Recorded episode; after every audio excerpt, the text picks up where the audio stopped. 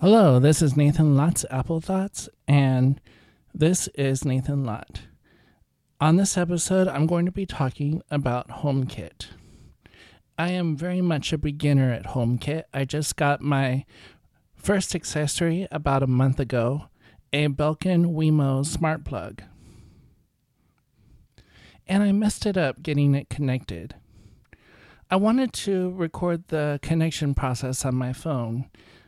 I wanted to do a screen capture on my phone of the setup process. I thought maybe I could use the video footage for a video. But I didn't think about it until too late. I had already gotten to the point where it connected and everything was ready to go, and then I thought about it. So I went into the home app and deleted the accessory. From then on, I had to try about five more times, and I got an error every single time that the plug could not connect to the home app. I tried unplugging my Wi Fi router and plugged it back in again. I unplugged the smart plug and plugged it back in again. None of these things worked. Finally, I Googled and found out that I needed to reset the smart plug back to factory settings by touching and holding on the button on the side until it flashes briefly and then letting go. That finally worked, and I still never got the video that I wanted. So, at our house, in our living room, we have lamps on either side of the couch. Behind the couch is a plug outlet that is controlled by a light switch by the door. I figured this was a good place to start my experiment with HomeKit, and that is where I have the smart plug connected. The physical switch next to the door is left on all the time.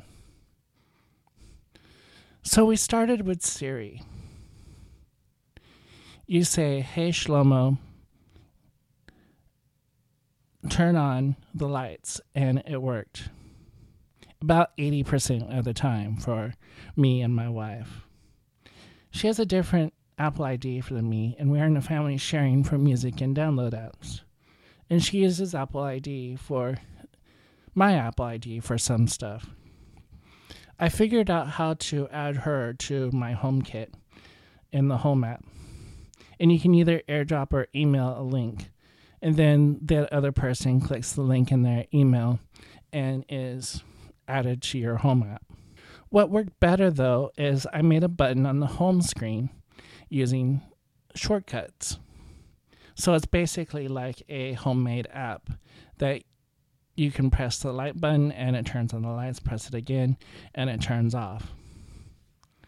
At first, I could just get it to turn on and not turn off. It would not toggle.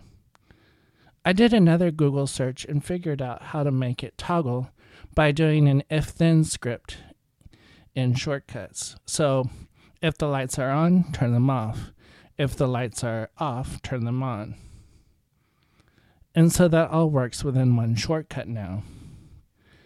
Then I realized that I didn't really need to do that at all that it will show up in the when you slide down on control center a toggle button for turning the Wemo switch on or off. But what is nice about the shortcut is that I could add it to my Apple Watch. So I can press a button in the sh- Shortcuts app on my watch and turn the lights on or off. So all of that works great. Now I am playing with automations.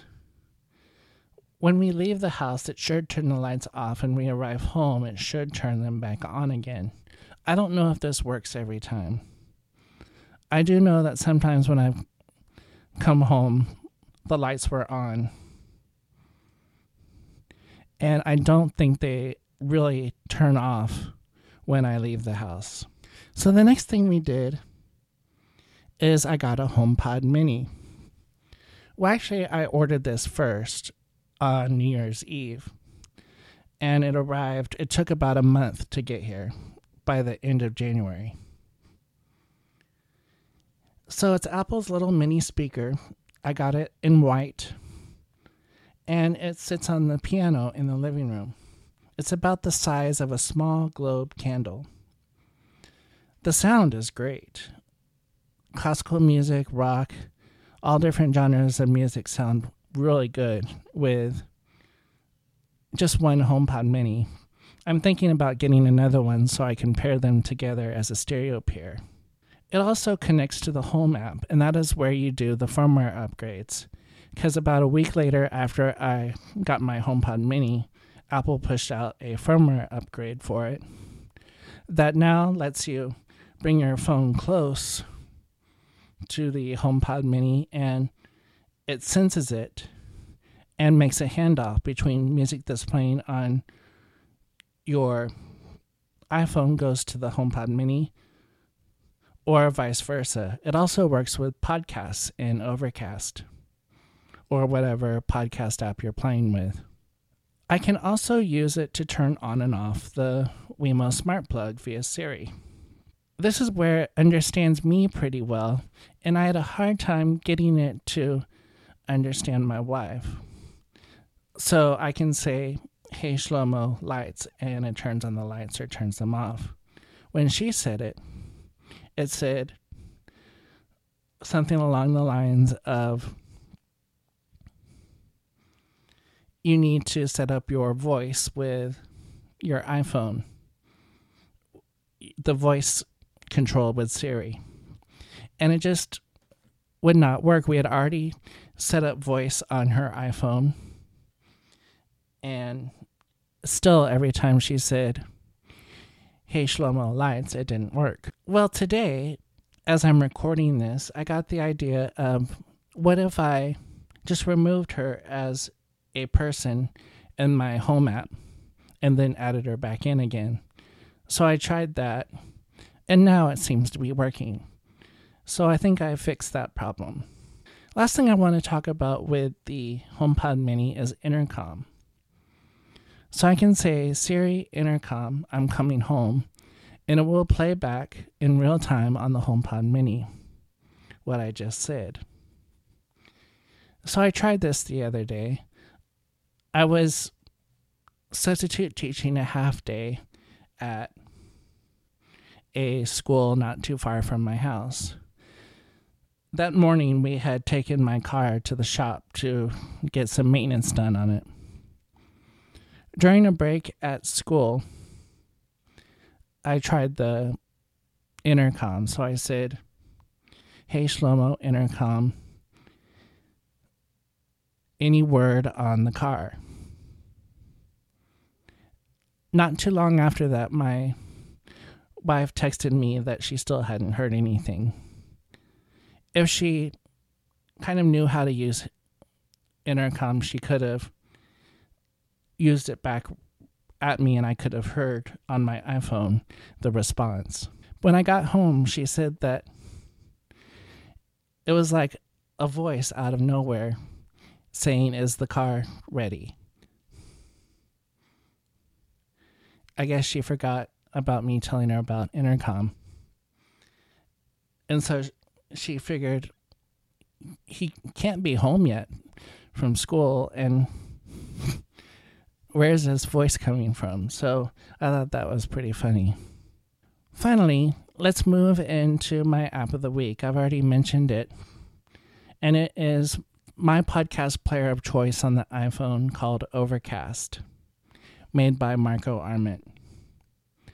Last week I said that Tweetbot was probably one of my most used apps on the iPhone.